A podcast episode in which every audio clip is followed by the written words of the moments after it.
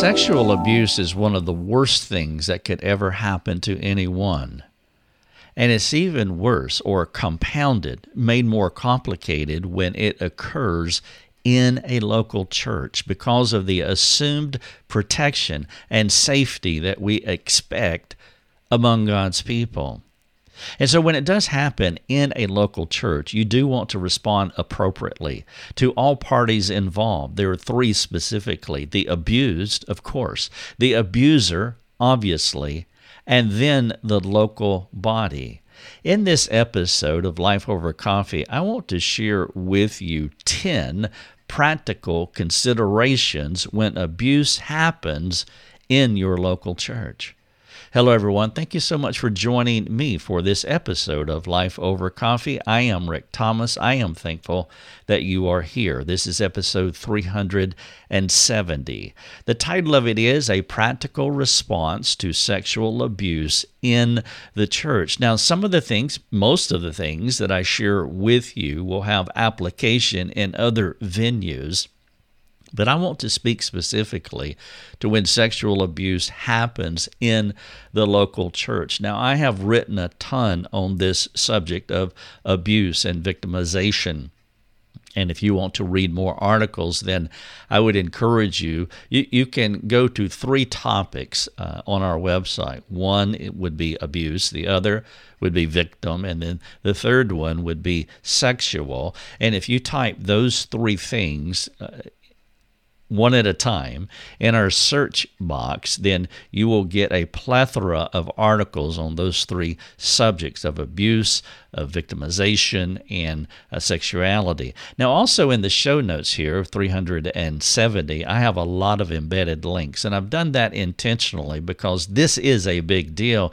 And if this has happened to you, if this is going on in your local church, then you really want to exhaustively understand what is going on, and you want to get all the help that you possibly can.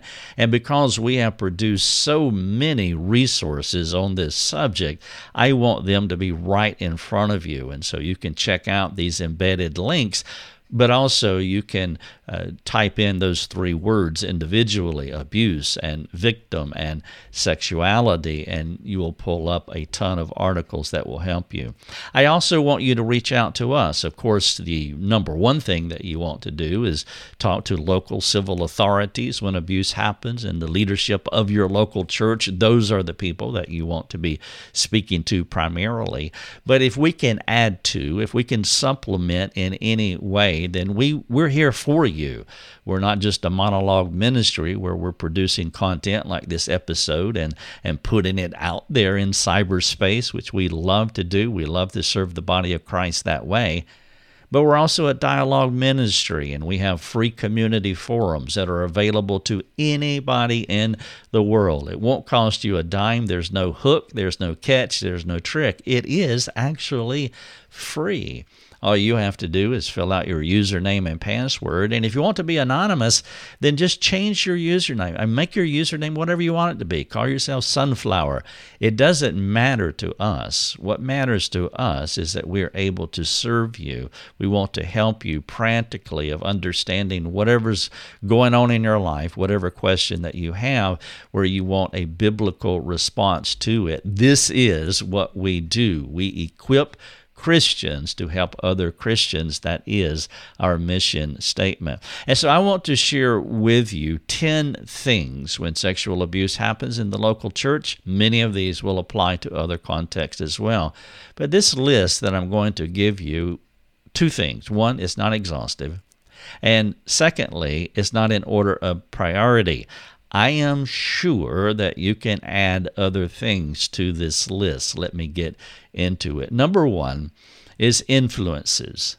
I'm talking about your shaping influences.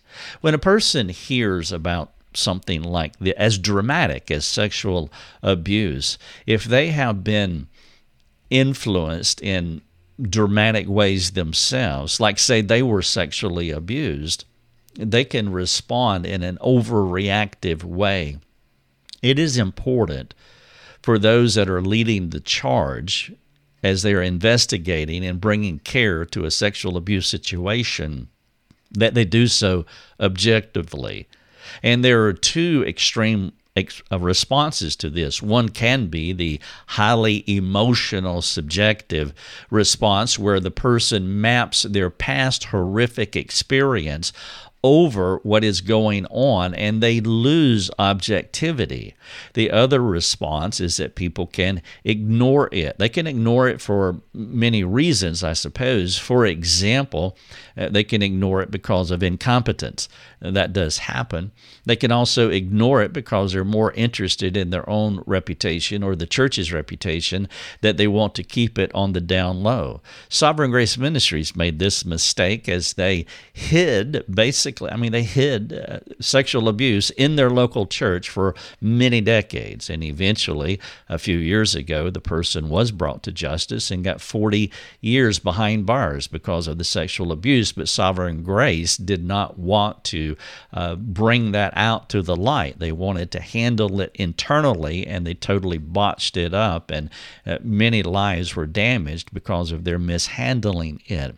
And so we want to make sure that we don't err on either either side of that to where we ignore it or uh, try to keep it on the down low, or we overreact because of maybe something horrific that happened in our lives. There is a temptation to map our experiences over what we are trying to work through in another person's life or in another situation. And you don't want to map your experience over it. You want to be objective. There has to be some distance between you and what is going on, and that is a good thing.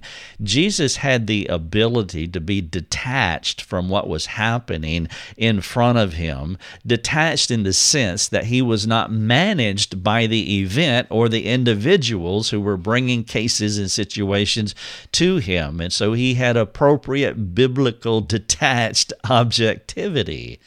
And so you want that kind of objective detachment that allows you to see things more clearly. But then you also want to be courageous as you insert yourself into this situation, not ignoring it, not uh, putting it on the down low, but no, you need courageous leadership, and so you don't want to err on on either side. Now, if if you can't do that in the most objective way possible, then you want to make sure there are other people that are on point. And so, number one here is how are your past shaping influences tempting you to skew, to interfere with basically what is going on with sexual uh, abuse in the local church? Number two, when I think about abuse that happens, I try to frame my thoughts around how I would respond to it if it were one of our daughters. And I have found that very helpful, not just in the situation of sexual abuse. Now, thankfully, neither of our daughters have been abused sexually, but in other situations as well. For example, I had a ministry leader come to me in Colorado. Uh, a few months ago, and a children's ministry leader, and they asked me how would I respond if uh, their local church, if a local church was accommodating trans people. Well, I answered this lady, and again I framed it as thinking about well, what would I do if our local church accommodated trans people? Meaning, a boy could pretend to be a girl, he could put a dress on and go into the girls' restroom, and our, one of our daughters was in there. You see, when you frame things as happening to someone that you love with all your heart, someone who is very close to you, it will it will appropriately, it should appropriately uh, intensify the situation to where you really think through this thoroughly because now you have skin in the game if you frame it that way. Uh, perhaps some of you have heard the alleged incident that happened in Loudoun County, Virginia, just a few months ago, where a boy did uh, pretend to be a girl. He identified as a trans person. He went into a res- restroom and alleged, allegedly, uh, allegedly uh, he uh, raped a girl.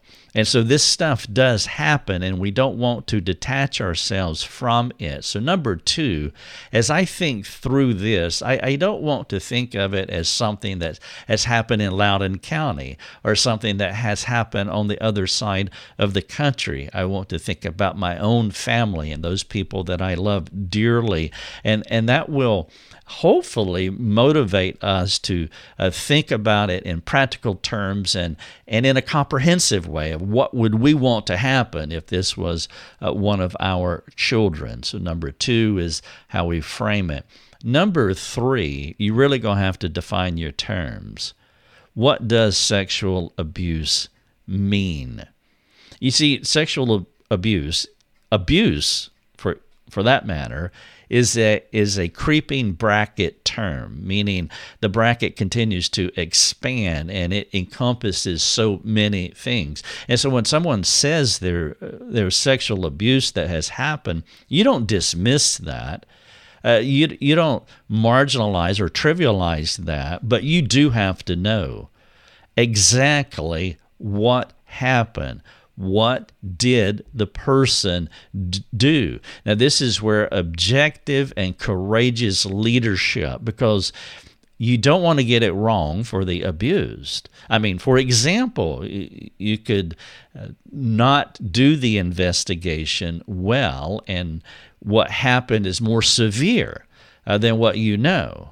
Or uh, you could accuse the person of doing something that they didn't do. And so you have to define, you have to get the meaning of sexual abuse when uh, someone says that they have been sexually abused or they know someone who has been sexually abused in context of this podcast I'm talking about in the local church. Be precise, be exact, be objective. Number 3, what does the accusation mean? And again, that is not connoting I am not uploading that with any kind of discrediting, any kind of suspicion. I just want to know exactly what it means. And then, number four, you have to investigate. Now you know what happened. How do you know it happened? Because what you'll when it happens in a local church or any context where there are many people, uh, there will be firsthand knowledge and there will be hearsay and there will be gossip and conjecture and there'll be a, the grapevine will be very active. And so this is going to take more courage. Not only are you defining the term to find out exactly what happened, but there is a deeper level. How do you know? And as you move into this kind of investigation, you want to make sure that you care for the abuse, but being accurate is of utmost importance. And so, is this something that you saw? Is this something that you heard from a third party? Have you talked to the person who was abused? Have you talked to the abuser? You want to get firsthand knowledge. Number four. Number five, what are the ages of the victims? Okay, if they're underage, uh, remember if it's underage, then this is not just a sin. This is also a crime. A crime has been com- committed, and you have to contact the, po- the police in a matter like this. And so, what are the ages of the people? So, not only what happened, what does sexual abuse mean? But how do you know it happened? Hearsay or firsthand knowledge. And as this evidence becomes clearer to you, and then the ages of the people that's involved, well, now you know what you have to do. And it's not just a sin, but it is a crime, and you need to talk to the police. And then, in the context of the local church, there's a matter of protecting those who have been abused. What you don't want to do is to put the perpetrator inside the church building. Uh, from that point forward, they can no longer be part of that local church as far as being in uh, the church building because you want to protect the victims. You do not put an abuser now, now, in the context of this podcast, we're going to say that sexual abuse did happen. It was sexual abuse. I know it happened. I have firsthand information now. Well, you don't want to put that perpetrator in context or where they can connect with the victim, the person that they have they have victimized. They can't be part of that church any longer. I mean, they can be at home and they can watch online services. But let's say that you were the parent of a child that was abused sexually, and let's say this child is 16 and the child drives to the youth meeting on, on Sunday evening by herself, and then this individual happens to, the abuser, the sexual abuser happens to show up at the church building, or, and you're not there. Do you want that to happen? No, you don't.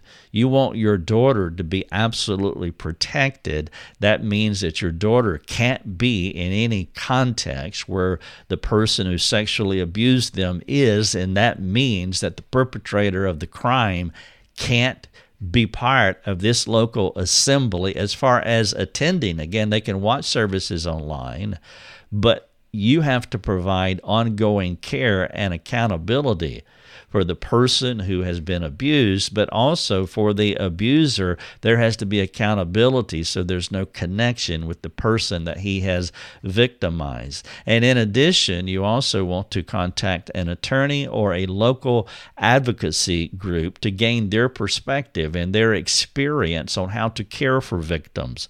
You want to make sure that you do this thoroughly.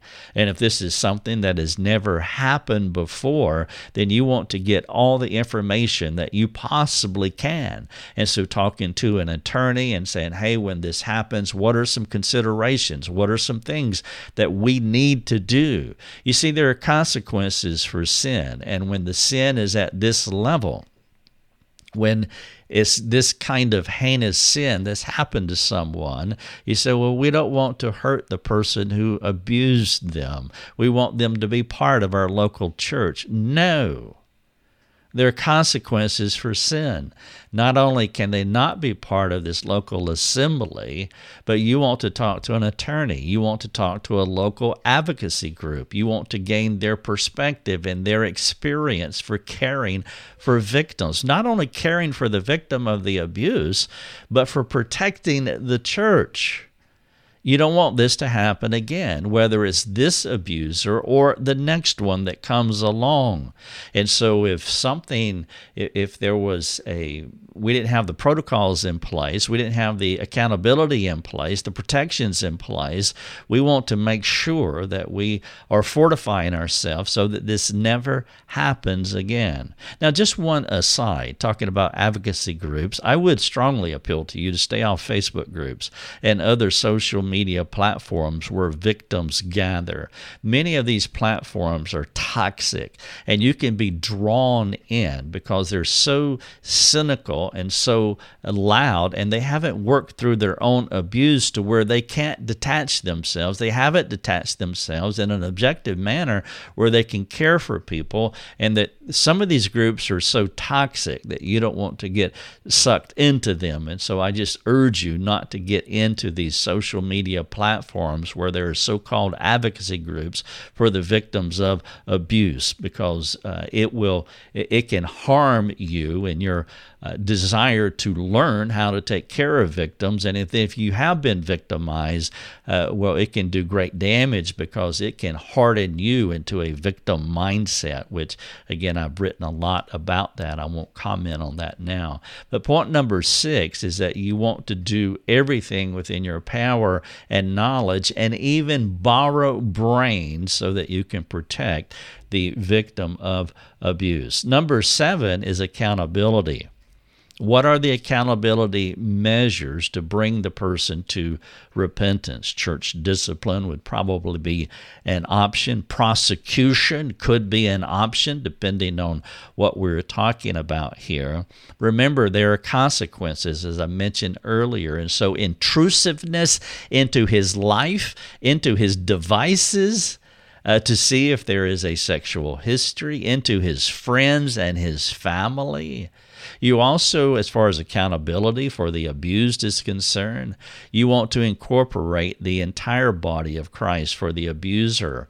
Let's say that he's not attending, he's not coming on the property anymore, but he's watching the meetings uh, online meetings as far as the church services are concerned.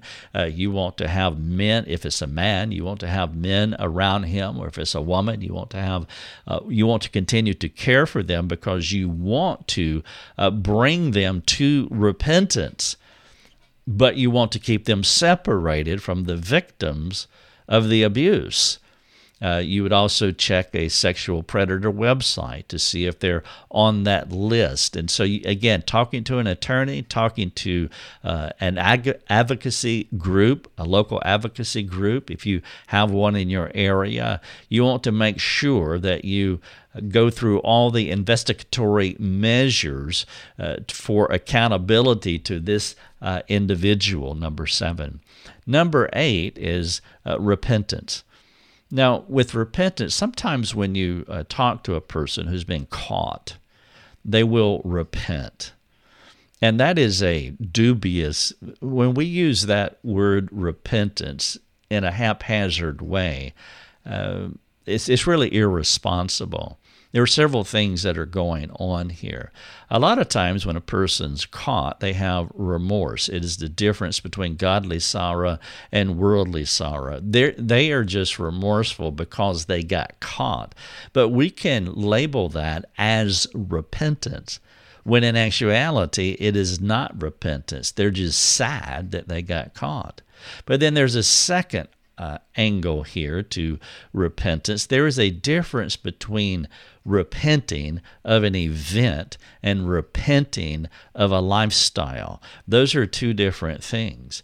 And if a person is at the level of sexually abusing someone, that is not something that just happened that's disconnected from a heinous lifestyle. As though this is the first sexual type sin that they have committed.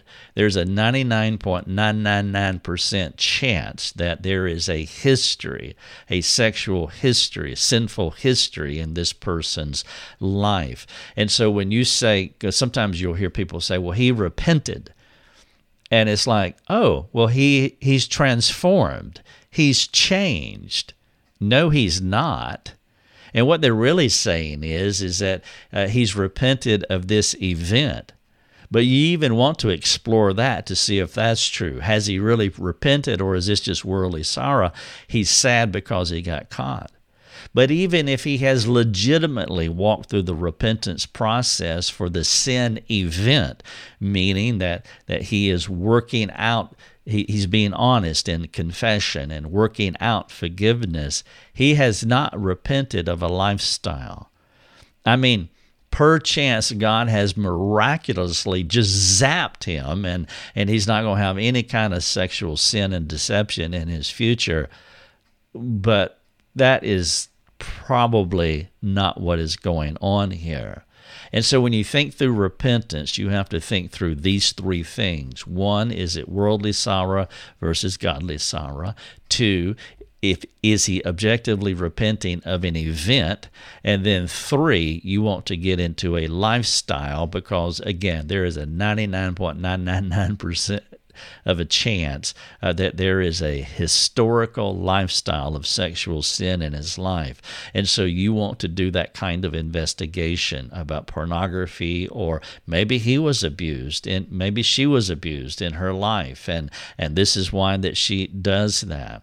But then you also want to get into the word cloud that gloms on to sexual abuse. For example, if a person sexually abused someone, then he is a liar too. He lives in deception. This is one of the sins that gloms on to sexual abuse. You can't uh, be a sexual predator without being a deceiver, without being a liar. And that's why it's so important that you want to get inside this repentance to see what it is worldly sorrow, godly sorrow, repenting of an event, or repenting of a lifestyle, because the person is a deceiver. The person lies. He has been living a lie for many years, covering his tracks and living uh, a dualistic life, a hypocritical life. Uh, he has a public persona and a private persona because of this sexual history. And so, this duality, this dichotomy, that he has created inside of himself, that there is a sexual abuse event that happened. There's probably a historical lifestyle of sexual sin, and there's definitely a lifestyle of lying and deception uh, because he has to cover his tracks. And then you're going to find a hardened conscience. You see, his internal moral thermostat is his conscience, that inner voice that tells him that this is wrong. But if he continues to do it year after year, decade after decade, then his conscience is also hard. And so when somebody says, here's the point when somebody says that they have repented, be careful. I mean, yeah, praise God. Love believes all things, but don't be dumb.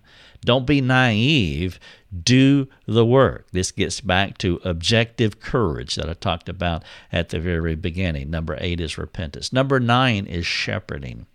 You have to have a family meeting with the church. These are more consequences. I know it's hard. I know it's dirty. I know it's ugly. I know no one wants to go there but the church needs to know what happened.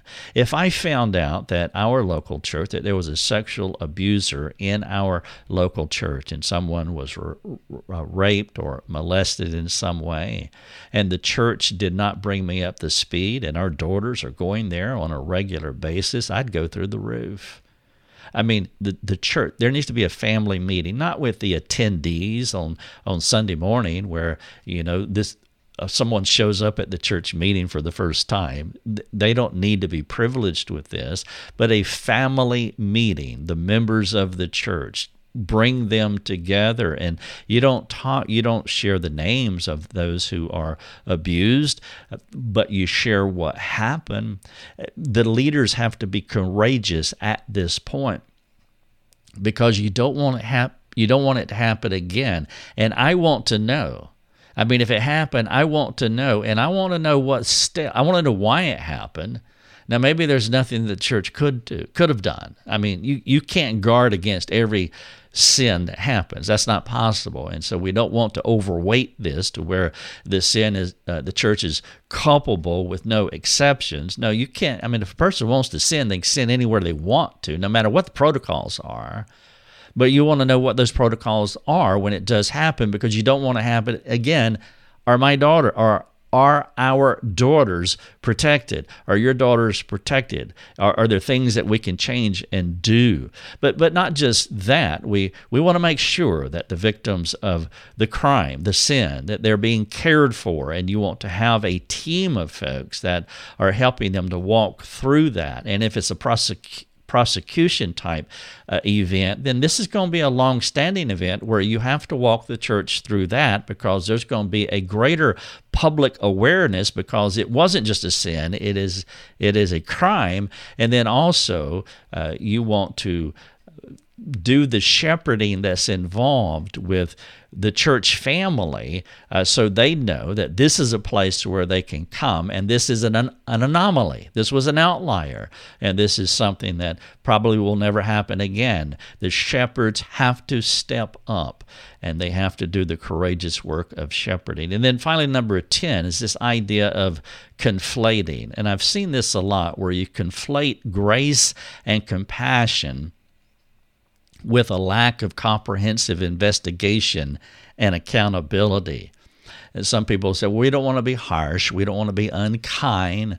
We don't want to draw attention to this. We, you know, we don't want to get too involved in it. And you can marginal. We want to be gracious people. We, we, we believe in grace. We're not legalistic. We're not punitive. We're not judgmental. And we can overreact to this by not doing comprehensive investigation and accountability. Actually, it is grace and compassion if you are comprehensive. If you're not comprehensive, that's not grace. And that is not compassion. If you don't offer accountability, intrusive accountability, that's neither grace nor compassion because the perpetrator of the crime needs that kind of grace. He needs God's grace in his life, and you can be a minister of that grace. This is episode 370, a practical response to sexual abuse in the church. This is not exhaustive. If you want to talk more, please jump on our forums. You have been listening to Life Over Coffee with Rick Thomas. If you have a question for Rick, you can let him know by sending him a note through his website, rickthomas.net. That's rickthomas.net. Thanks for listening. Enjoy your coffee.